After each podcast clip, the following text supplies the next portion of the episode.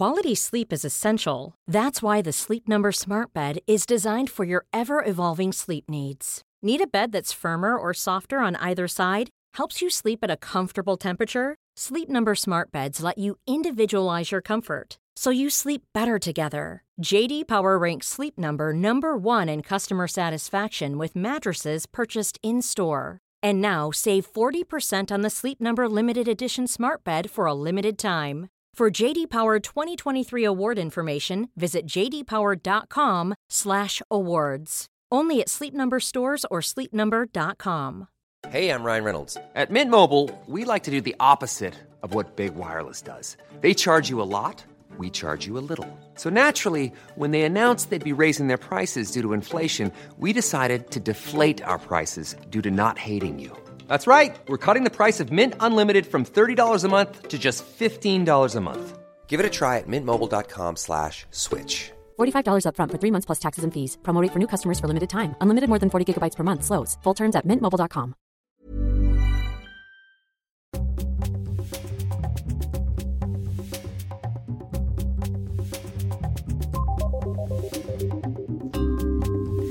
Hello, and welcome to Your Book, the podcast for literary nosy parkers. I'm your book inspector, Daisy Buchanan, and I'm delighted to bring you a bonus edition of the podcast with Emma Black, the winner of the Book Fuel fundraiser auction. Emma was a delightful guest. We talked about how she started listening to the podcast via my appearance on Backlisted, talking about Imogen by Jilly Cooper, and about our mutual love of Megs Wolitzer and Mason, about the joy and pain of working in the arts during the pandemic, and about how she found herself haunting a bookstore at midnight in Manhattan. So, Emma, I'd love to start by asking you about your relationship with reading and what kind of reader you were growing up. So, I was a very early reader. Um, I definitely could read before I went to school, um, and the teachers didn't really know what to do with me. So I can remember being in like my reception class and being taken to the year one bookshelf because I was allowed to read to read those books really like the first book series I can remember really loving was um, The Owl Who Was Afraid of the Dark. And what was it about those books that you loved so much? I can remember that they were really funny and just kind of, it was like family life, but kind of, but set. Uh, so there's The Owl Who Was Afraid of the Dark, and then there was definitely one about a penguin that was called Penguin's Progress, and that pun was lost on me as like a six year old. and every now I'm like, oh, that's quite funny.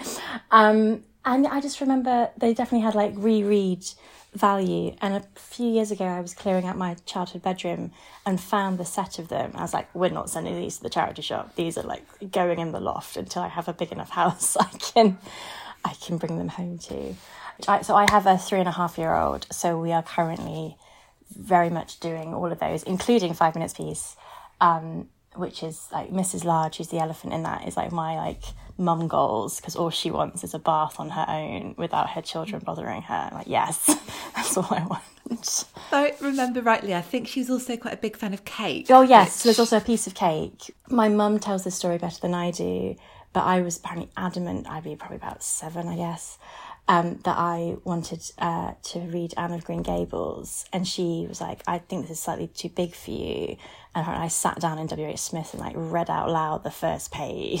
She's like, okay, fine, you can have it. I love that idea of you kind of auditioning to yes, read a book. Yes. What was it about Anne of Green Gables? Because obviously you had an idea of what the book was. There was something about it that drew you to it before you'd actually yeah.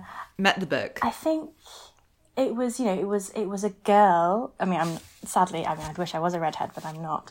Um you know it was a girl on the cover sort of tomboyish which i definitely was and i think i just really kind of just resonated with it. And i think i'd of maybe have had heard i've got an older sister and maybe she'd read it and i was like i really like this is the book for me. Um and i think also at the same time i think maybe the tv i'm a child of the late 80s i think the tv series was on, and I think I kind of was all vaguely aware that, that was happening. And it's it's that thing. I remember. I know that I read it, and I know that I loved it, and I know that I have the whole series. I can tell you very little about it now. um, but yes, they are, yeah, kind of, you know, they're classics for a reason, aren't they? I'll try not to do a spoiler on the unlikely event that anyone listening is not familiar with Anne, but I remember um, my mother is the biggest, biggest, biggest fan of L. M. Montgomery, and I think she's currently reading or rereading her many, many, many journals. And there are lots of books of journals and letters. Um, and I think my parents got me the. I think I had like a, a video of the TV series. I don't think I said if I saw it when it was on. Um, but the the the very very sad bit, thinking of it, now, still sort of feel myself. Yes, yeah, no, that is very sad. Ah, it's very overwrought. sad. And did, so, did you read the whole kind of Anne's further adventures, like Anne of Avonlea? Definitely, because I really remember. I remember her marrying Gilbert. It's all very lovely. And then they find the perfect house that's got like a river at the bottom of the garden. Um, and then there's this, yeah, there's you know, there's there's tragedy there as well. Because I was definitely reading Laura Ingalls Wilder and L. M. Montgomery at around the same time, in a mix of kind of reading these books and having them read to me. And I just remember this sense of like, life is hard, Life is really hard. in North America. Life is bleak. Yeah. It's tough. Um, and then actually a few years ago, um, I was working with someone who's from Canada. And I was like, oh, whereabouts? I've never been to Canada. I was like, oh, where, whereabouts in Canada? And she's like, well, it's sort of kind of near Prince Edward Island. I was like, oh oh my Yes! God, I know that. And she's like, is it because of Anna Green Gables? I was like, yes. yes. She's like, that's all I everyone was really hoping you were going to say that. And then again, it's like inspired. I was remembering this morning when I cleared out my yeah my childhood my childhood bedroom. Um, I fell into the chalet school. don't know if did you read did you read chalet school? They're kind of I must adjacent my- to Enid Blyton. quite fully got into them at the time. I did have a go, and I think it might have been because I loved Malory Towers so much. But again, my mother, um, Chalet School super fan, because there are a lot of Chalet There are a lot, and I know? I've not read. I know I've not read them all. But again, so I I think when I was about ten, since like mid nineties, they re they re released them in like these really beautiful covers. And this is like pre Amazon days, pre eBay days, and I can remember like waiting for like number four to come out and then number five, even though these books are like decades old at this point. So I think I have the first twenty, and then I think it stopped. That's such a gorgeous feeling, though, isn't it? That delayed gratification and that waiting. And I miss that. We have that so rarely now. Um, and, you know, and especially thinking about, I have a complicated relationship with my Kindle. I just got a Kindle last year, partly for, you know, being sent PDFs as proofs, which is an absolute treat. And um, you know, reading PDFs of novels like on my phone and you know things instead of Microsoft Word. I think it's like it's how the lace makers went blind. So it's like, okay, enough Yeah. is enough. I need to acquiesce. And I've been reading lots and lots of um, quit lit and sobriety memoirs. Mm-hmm. And for anyone with any sort of addictive personality, it's like you can think of a book, you see a book, And you you hit buy, it, and yeah. it's yours. And I'm like, I'm not sure this is good for me. I think I should be waiting waiting in the way that you did with the Chalet School books. But yeah, I miss that the craving and the longing. I think less less closely. I was like that with Babysitters Club books. Oh and, yes. You know, waiting to kind of have an opportunity to get to them. And I think you know they'd say in. I remember looking in Smiths, and Mm. they might have three of them, but you knew there were about five hundred. and Yeah, you were hoping they'd the have a new one. one next time you're in. Absolutely. And then I was exactly the right age for Harry Potter. So I read the first two the summer the third was published. So I read one, two, and three, kind of all you know, very quickly, and then since and then had to wait, as did the rest of the country slash the world. So not- Did you ever go to the bookshop at midnight in queue? Did I go? I don't. I didn't go at midnight, but I definitely went very early on a Saturday morning. Um, I want to say it would be for number either number five or number six. No, I tell a complete lie. Number seven came out when I was. I had a year out before I went to uni, and number seven came out, and I was in New York. And I was like, I'm not going to. I, I was like, I've been away for six months, and it was my last week of traveling. I was like, I'm going to wait till I get home because the American edition is not going to match my editions. I'm going to be really patient. I'm going to be really patient. And the youth hostel I was in, I was staying with two really lovely girls who were also from Britain, and they're like, "We're going to go down at midnight because it's like it's like round the cor- there's borders around the corner." I was like, "Okay, well that'll be quite fun. That'll be quite a fun thing to do." So we went. We didn't dress up or anything, and then we got there. I was like, "Yes, I'm buying this book." So my Harry Potter number seven doesn't match, but it's fine. It's fine. That's lovely though, because it's such a brilliant story. what were you doing in New York? Were you travelling around America? Or were No, you so working out there? I I went to New Zealand for five months and and had a work visa for New Zealand. This is when I was nineteen, um, and had like the best time. So I spent the first month traveling, and then I got a job in a bar in Wellington, um, which was brilliant. And I met a boy, and it was just all very lovely. Um, and then I spent. I was like, well, I've come this far. I've got, I'm literally on the other side of the world. So I spent a month coming home that was like pure holiday. So I did a week in Sydney, a week in LA, and then two weeks in New York and came home with no money. but it was worth it. It was absolutely worth it. But at least one book. At least one book, yes. And I think, and I'd bought, I'd bought some books whilst I was out in New Zealand. I'd buy them from secondhand shops, read them, and then just give them back to a different secondhand shop. And like the joy of youth hostels is there's always a bookshelf, there's always something. I can remember I read, I picked up In Cold Blood, uh, the Truman Capote, and read it, and the final like five pages had been ripped out. So I got, to, yeah, I know. so I got to the end, I was like, what? So I then like went to like a bookshop. I was just like stood just like reading the end. Yeah, but that was yeah, that was definitely a youth hostel copy, and I was like, why? What? What? And that again, Who does that? That's an is it, that's like an actual yeah. And then the fact psychopath would they do. put it back on the shelf. I'm like? If, like yeah. I was uh, curious about In Cold Blood, and I know what it's like when you're traveling, and you know that the need to read. I think when everything's so stimulating and so sort of intense, mm. having that sort of quieter time with yourself is so important. And I think that's why you will read anything, and it's quite a balancing, nurturing feeling. But I was wondering whether, when you picked up In Cold Blood, did you know what it was? Because I loved it, but I my I knew Truman Capote from short stories and mm. Breakfast at Tiffany's, and I found it so compelling and brilliant and almost kind of clinically thrilling. But you know, the way he sort of he does it is descriptive and it's lyrical, but it is also quite stark. It's And I was very like, stark, This isn't isn't what I this Yeah. isn't who I thought this author was at all. I knew what it was because that was the I think on the plane over, or one of the many planes over, I'd watched not Capote, but the other one that I think is called Infamous, which is Toby Jones as Truman Capote and Daniel Craig as the killer that inspired in Cold Blood. So I'd watched that, so I kind of knew it would be more of the like, kind of darker side. And I hadn't read much as a teenager. I had not read much Capote. I think I had read Breakfast at Tiffany's because it's like a rite of passage, but I'd not really read much else. There's a short story I think about constantly that he wrote called um, A Christmas Memory. Okay. And I think it might be a little bit semi autobiographical, but it's about a very, very young boy, and I think his grandmother and their preparations for Christmas. But his grandmother, no one really knew what to do with her, and she had. I don't know if you'd maybe call it a developmental disorder or something. And obviously, it's written, you know, Truman Capote sort of recalled it at a time when we knew sort of nothing about I suppose you know the mental hmm. health of people, and it's just this sort of devastating memory of how you know he, she was his best friend, and then the next year he was sent off to like cadet school to join the army, and she was sent off to some kind of residential facility in a you know really brutal time when having anyone in your family who wasn't sort of quote unquote normal was a shameful thing, hmm. and it's.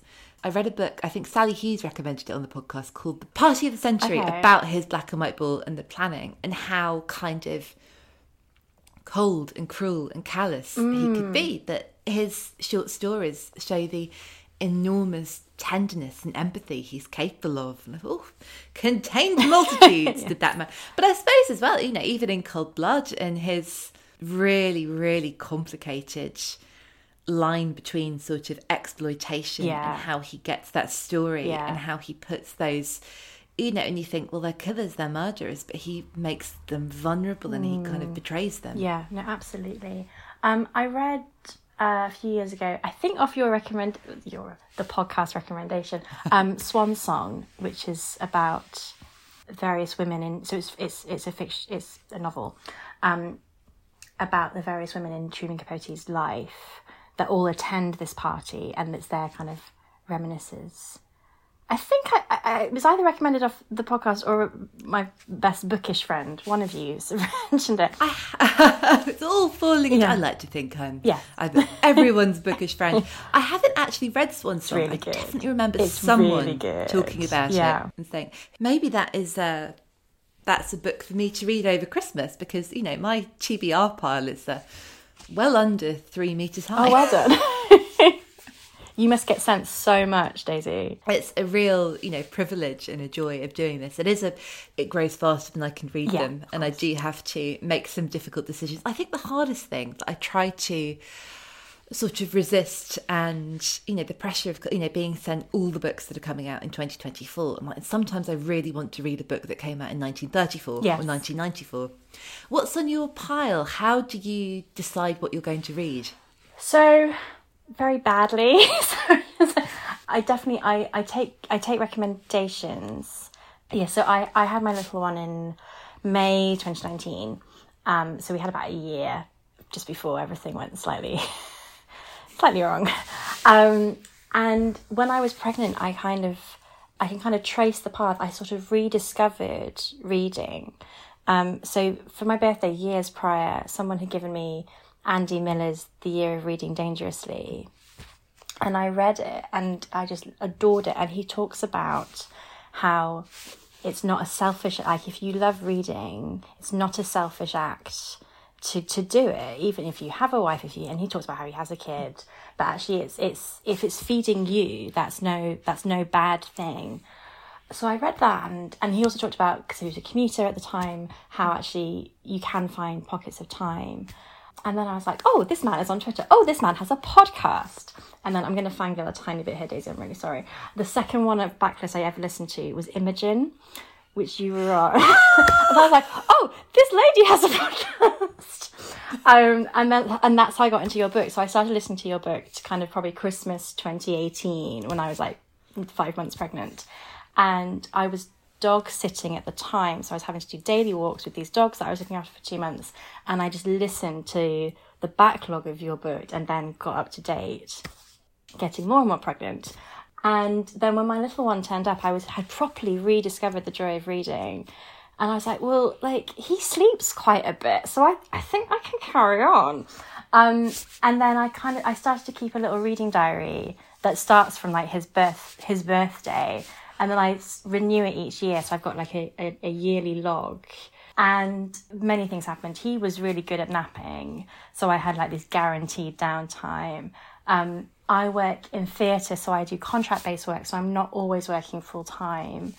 And then the pandemic, and definitely kind of when I look back on 2020, I had just gone back to work before the pandemic started. I'd just started on a new production. We got about a month worth of work done, and then everyone everyone got sent home. And I can remember coming back- because I, I was working away, but I'd taken the baby with me. I remember coming back being like, "Well, you still nap like for like two and a half hours a day." So I guess I'm just gonna like read a whole bunch of stuff. um, and definitely recommendations from your book was a huge thing. An antenatal mum friend that I got, I'm still incredibly close to. She's like one of the most well-read people ever, and we have very similar tastes. So she got me into Katherine Heiny. Yeah. I love her. There's a lot I would love to ask you about. Um, could you talk about? I'd love to hear about your your theatre work, Yes. and also, I think so much about that about doing a job where you know it really depends on live audiences mm. and you know worlds and being in that space and how I really, really, really feel for you, and I can only begin to try to imagine what it's like to come back to what I, I guess and hope is a job that you're really passionate mm. about, you know, and really preparing yourself for that return. And then the world shuts down Yeah. and this strange, unexpected thing happens. And the, the grief of that, I guess. It was yeah, it was nuts and is nuts and continues to be. So I I am an opera director. That's kind of my little patch of theatre. Um, That's so cool. Thank you. Some people are like, oh, okay.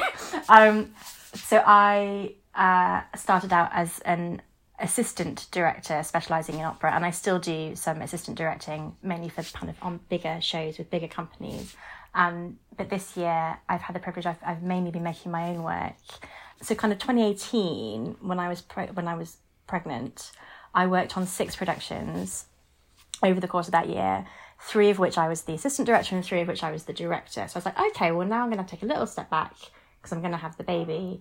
But this feels like a I mean, nice that does kind sound of. prolific. Oh, Six productions, and it sounds like a lot. It isn't. It isn't because because some productions um, can only be like a month, like in terms of kind of two weeks of rehearsal, two week in the th- a week in the theatre, and then a week of show. So actually, it's just a month, um, and there's just a lot of prep beforehand. But in terms of like the actual physical being in the room, being with everyone, and yeah, so kind of the, the split was half and half, and then when my little one was ten days old, wonderful company in Glasgow, Scottish Opera called me and I'd had a few meetings with them and they said we're doing the opera version of A Midsummer Night's Dream next February, so February 2020.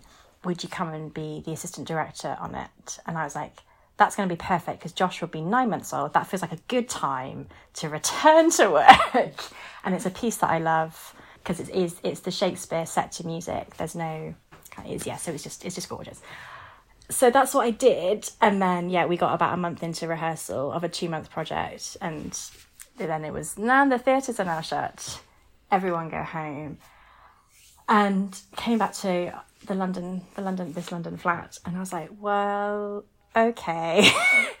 um, I'm very lucky that my husband doesn't work in the arts. So he's a, a software engineer. So he worked throughout and I then kind of refocused on being full time mum for a little bit, but then kind of started like as much as all the lovely reading was really lovely, um, I was like, I need to, I need to be back in the room. I need to be, I need to be surrounded by people again. I think that's when you do work in the arts. You, it's again, I think something that feeds your soul, and it's really, really complicated when you do creative work because it's a pleasure and a privilege to do something you love that's a, a passion and a calling, and it does pay the bills. But equally, I think Elizabeth Gilbert talks about that so powerfully in Big Magic. Yes, really I've read Big Magic. I like slightly naughtily, so I read it on the digital library, and then I took a screenshot of the last two pages when it's like kind of like bullet points for like creative life. I was like, I'm just gonna like, it's like instead of just writing them down, I'll just you know take a yeah. But no, she's yeah the way she writes about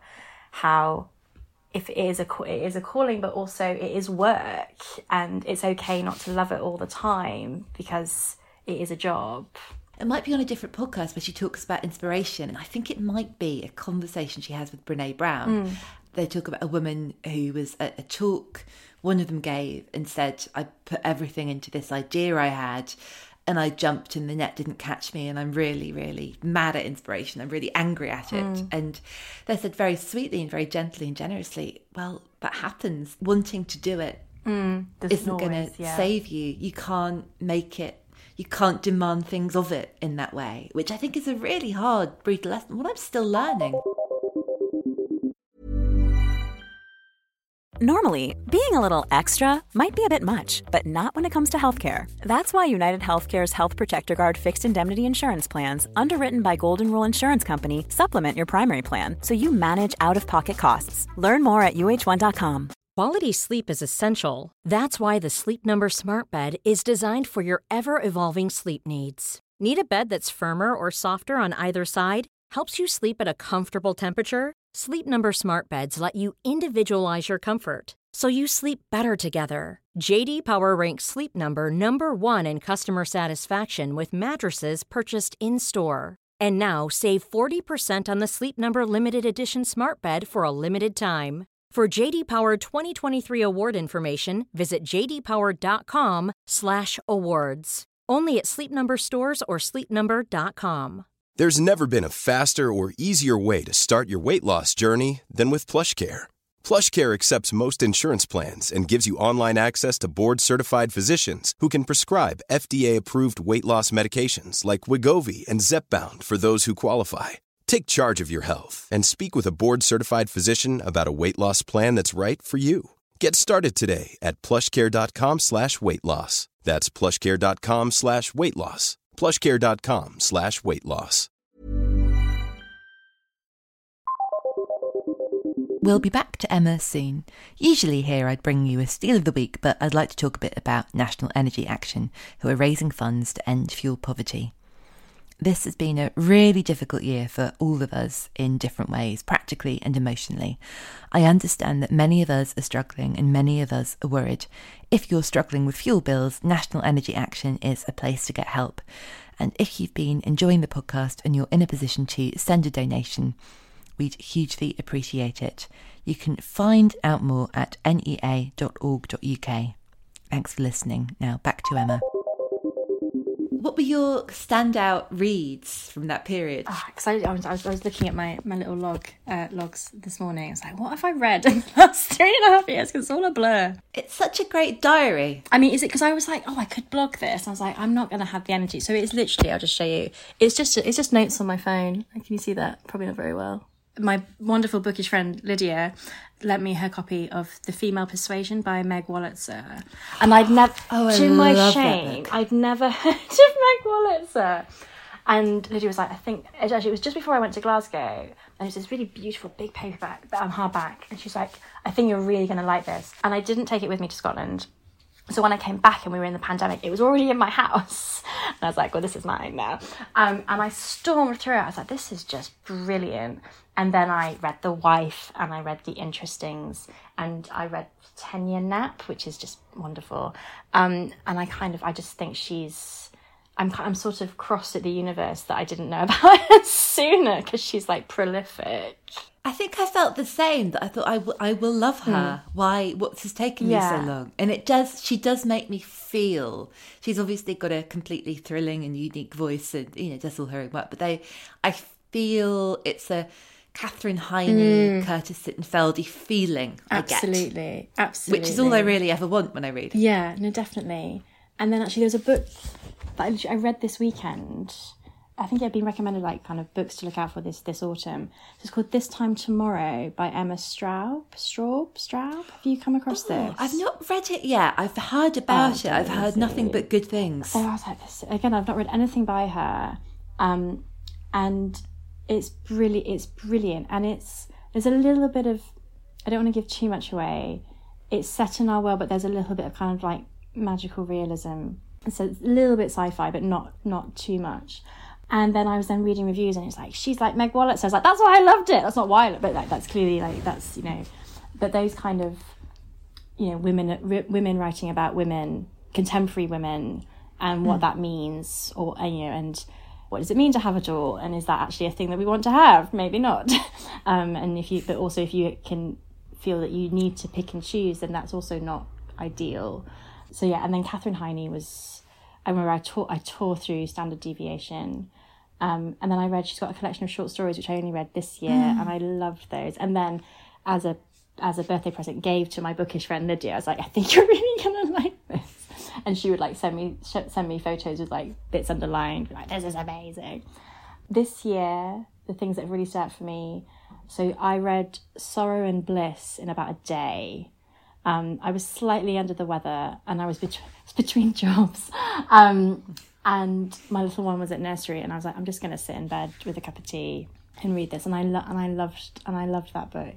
But, and it was a library copy. And every so often when I'm in a bookshop, I'm like, maybe I'll just buy it so I can have it in my house. so I can return to it. I was thinking, am I ready for a reread? Have I left an appropriate gap? And I think I remember it was that kind of like, this is the book of 2021, which I think when it first came out, Yeah. so much sort of, you know, this is the, and feel, you know, as a an author myself with a book out in 2021, feeling a little bit resentful and like, mm, okay, fine. And for picking it up and being quite like, well, I suppose, no, this is It was wonderful. excellent. This is really, really excellent. this summer I also read Lessons in Chemistry, again in about a day. Um, I was going, I was having a um, slightly tricky personal time, um, and again, so kind of just like had the house to myself for like the day. I was like, I'm just gonna again from the library, and again I'm like, maybe I should just like buy have this in my house. I just loved that. It's really, really great though to hear this sort of, you know, advocating for libraries because I love libraries and I think it's so important. And also, I get because I'm really, really, really lucky in that I get sent lots of books, lots of advanced copies. And I think because I used to take things out of the library quite a lot and I got out of the way of it in the pandemic. My husband, producer Dale, is a big fan of the library and Yeah. is um, always getting and i think those books are really special when you get something out of the library because you've got a finite time and you've chosen it and you know you want to read it i think my when i read female persuasion the female persuasion i think that was a library copy. So I think it's really important that we are reminded about them and that we use them because it's a real use it or lose it Yeah, no, definitely. thing to do. Um, so my local library is, is Brentford Library in southwest London, um, and it's like less than a ten minute walk away, and it's got a brilliant children's section. Josh, my little one, still thinks it's like a massive treat to go to the library. Like, yes. so we often, yeah, we often go. I, I want to say kind of pretty much every other week because it's like a thing to do, um, and I think the librarians are, are getting to know us as well, which is really, which is really lovely. And there's definitely been things. So actually, I was there a few weeks ago.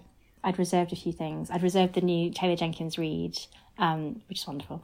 Um, and whilst I was there, I had a little browse, um, and I picked up, which I've just started yesterday, um, Delicacy by Katy Wix, which I had was aware of, and then I kind of saw it. I was like, oh well, if it's here, might yeah.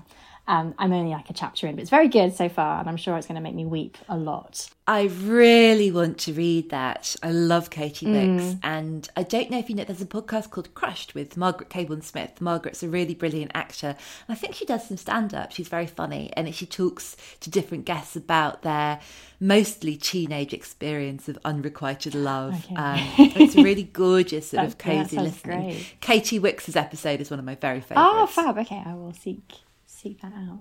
As a, um, in the spirit of full disclosure, I was on it um, about a month ago. Very good.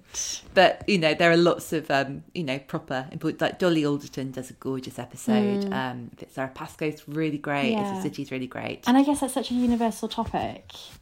Like, I feel everyone, pretty much everyone, has probably had an unre- especially as a teenager, has an unrequited. i've just been lucky enough to read the proof of the new curtis sittenfeld romantic comedy I saw think on Twitter, in and April, oh, I just which- want to ask you about it. Is it really good? it's really, really, really, really good. And I loved Rodham. I mean, I think Mm. that American Wife is her masterpiece, but um, romantic comedy is so pure and so hopeful. Mm. And it's interesting because it is kind of about the pandemic. And I've been very anti, like, I really don't, think need I want to the read a pandemic, pandemic yeah. book. But actually, she does it in such a an insightful way and it's touching and there's something i think about her where she's so sharp and so funny Mm. that she is anything in the hands of another writer it would be too sentimental but she just treads that line so well Mm. and it does fill you with hope and joy um but i was thinking she writes yearning like no Mm. one else can she does that so so brilliantly and that's i think the one recurring theme in all her books which are so different Mm. and you see it in prep and you see it in rodham um i mean horny hillary i was here for it Yes. Oh, absolutely. no, but every I was. Um, I think that Twitter was amused when I described um, romantic comedy as a horny book. But you know, I like to think that I know that genre well. Yes, absolutely, absolutely. Um, actually, and the first Curtis Sittenfeld I read, which was a few, this is like pre pre pandemic, pre baby, pre everything. Um, when she did El- eligible, and I've I think I've reread that maybe three times. I just think it's just so brilliantly done. Because obviously the pl- you know, it's a very good plot that you're working with already, but just kind of the updating of, of Pride and Prejudice. I just inhaled it. I mean, that's some advice I would give to anyone who wanted to write in terms of plot, because the thing that I think really frightened me about writing novels was, well, I can't think of a plot, and I'd have, you know, characters and a setup was so, hmm. so easy. Yeah. And then following them and seeing what happened and thinking, well, I think the book in the books I love, the characters sort of dictate what happens. It's hmm. all a part of what they do, and that's fine. But you do have to have a little bit of something surprising. Yeah. And I think that it's really great practice to take a story that's really, really familiar Yeah. and known and loved and just tweak it, change the time, hmm. change certain details, and sort of see how that framework holds up. And then you get this really great sense of, you know, what a plot can do. And I think people who love, you know, thrillers and sort of crime procedurals and that sort of thing,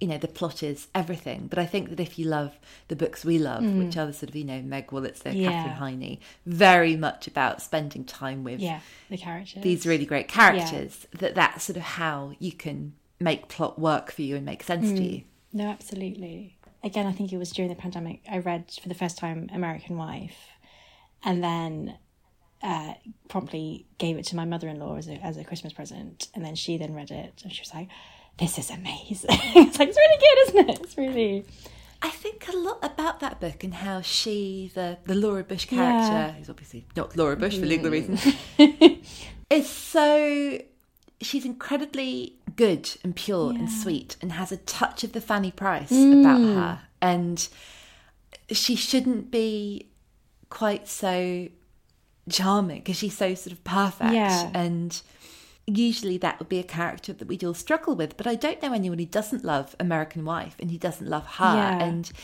in a time when it's fashionable to write these very unlikable heroines, Hmm. um, that there can be someone so lovable. I've got, I'm reading Bleak House at the moment, and I'm really Ah, okay. struggling with um, Esther because Oh, yeah, she's quite, yeah. and I don't. I think you know Dickens isn't of all the things that he's really, really great at writing women. Yeah. I don't think is up No, there. not- it's not not, quite on the list. There are other. Mm. other problems with Dickens as well, but that she's obviously too good. Yeah. And I love Fanny Price, and I love a good girl, but Yeah. Esther's too good even for me. Yes. No, I must say, so I've not.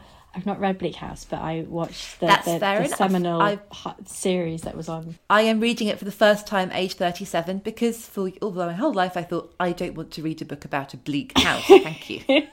And actually, I did want to talk to you about Dickens because one of my, um, if you were here, Daisy, I could show you, but I'll, I'll move the iPad. Um, one of my prized possessions. So my my paternal granddad passed away, gosh, probably about a decade ago now. Um, and when we were clearing out his house, my dad, uh, his son, was like, "If there's anything that you'd like," um, and he had a complete Dickens. Um, I think you can see them, and uh, they're behind.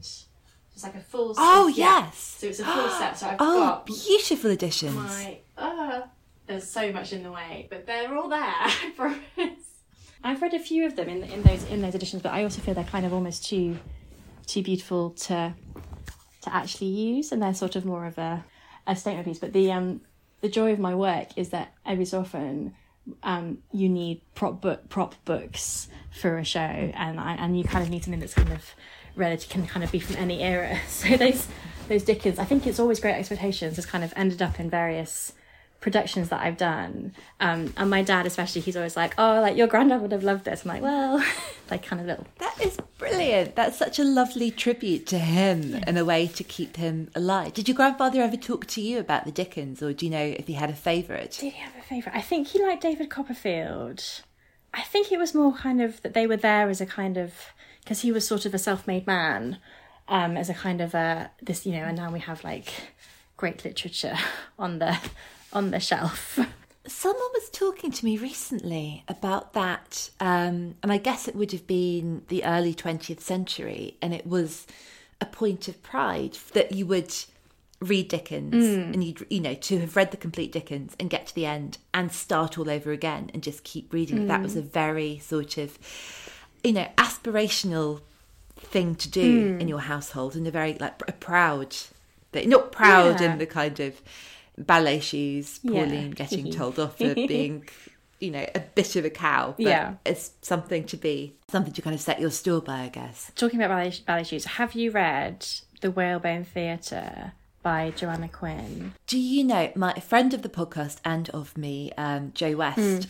She, it's her book of the. It's year. so and she good. keeps saying, "You'll love it, you'll love it," It's and I so really want good. to read it. It's like so. I mean, uh, unsurprisingly, anything with like a theatrical base, I'm like, this is the book for me. Um, but it's also it's basically like the Cazalets sort of meets ballet shoes, sort of meets life after life. It's just ama- It's just amazing. The Cazalets meets ballet shoes is if like someone could write a book for me specifically, that would be it. So sold. No, I think you're really, think you're really If like. Santa is listening, very sadly, I could have this conversation all day, but I think we probably need to um, press pause for now. Um, I'd love to hear about the books. If there's anything on your pile that you're excited about reading, if you've got any Christmas reading planned or books you're looking forward to in 2023. I got it last Christmas I've not actually cracked it yet. Um, I've got The Lincoln Highway by Amor Towles. Is that how you say it? I think it's Tolls. but I really wanted it to be Amour Towels Mm. because that's hilarious. So I, a friend of mine, again years ago, recommended me Rules of Civility, and I bought it. and I didn't read it for ages, and then I took it on holiday and stormed through. I was like, "Well, this is amazing." Um, and then not long later, I was at my uncle's house, and he's also a big reader. And he had A Gentleman in Moscow. I was like, oh, I know this author. So we did a little book swap. so I, and it was really, and then I like tore through A Gentleman in Moscow because I know that you've in, you've interviewed him. The thing that's really stayed with me from his interview, if you're of a certain age, that and and basically giving up on a book and you subtract, you should read the first hundred pages minus your age Yes, Nancy Pearl, the famous librarian. That's oh, her it's rule. hers. Okay, but he definitely. And I was. I remember thinking like, that's really good advice. that's like it's like proper because there's definitely some some books I'm like, no, I must, I must carry on. It's improving. Um. So yes, yeah, so I got the Lincoln Highway, and I got it last Christmas, and it's this beautiful hardback edition. So it's not very portable. So it's sort of kind of, and I've been away a lot this year working, which obviously has been amazing, but I've not really taken it with me. So I got that.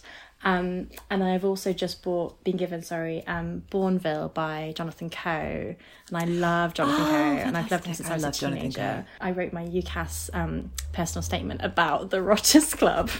Don't know why anyone let me do Oh, that. brilliant.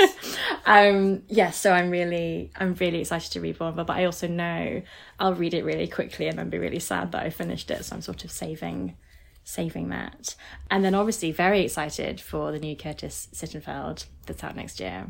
And if you're listening, people pre-order early, pre-order often, pre-order from your local independent bookshop because I know it's and I know people like me are very annoying. And when you're like, you must read this book that's coming in six months, I'm like yes, that is quite frustrating. But also, it's a really great way to support bookshops, I think, as well, and give them mm. a sense of Yes, what no, people are excited about and what they're looking forward to. And also, it makes me so happy. And I do because quite most. um indies post and we've got a great bookshop near where I live, the Margate bookshop, but I do sort of sometimes rotate a bit and every so often if I see I think like the Big Green bookshop and Fox Lane books Hmm. often have signed ones. So they'll announce it, I'll order it, I'll completely forget about it and and then. I'll get it in the post as a surprise. Yeah.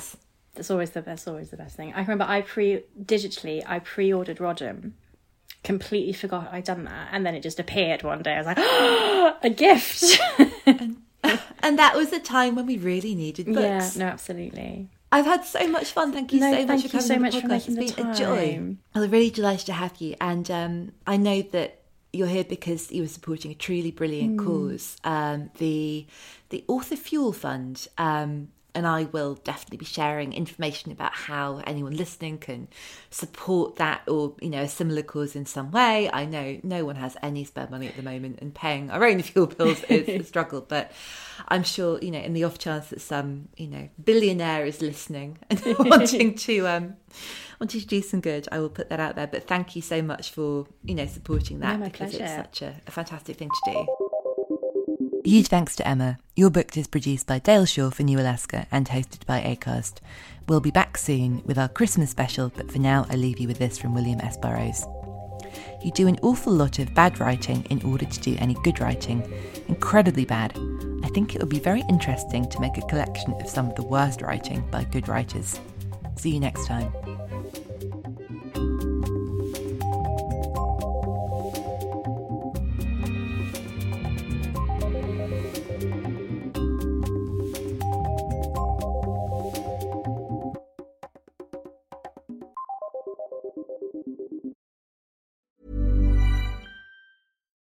Here's a cool fact a crocodile can't stick out its tongue.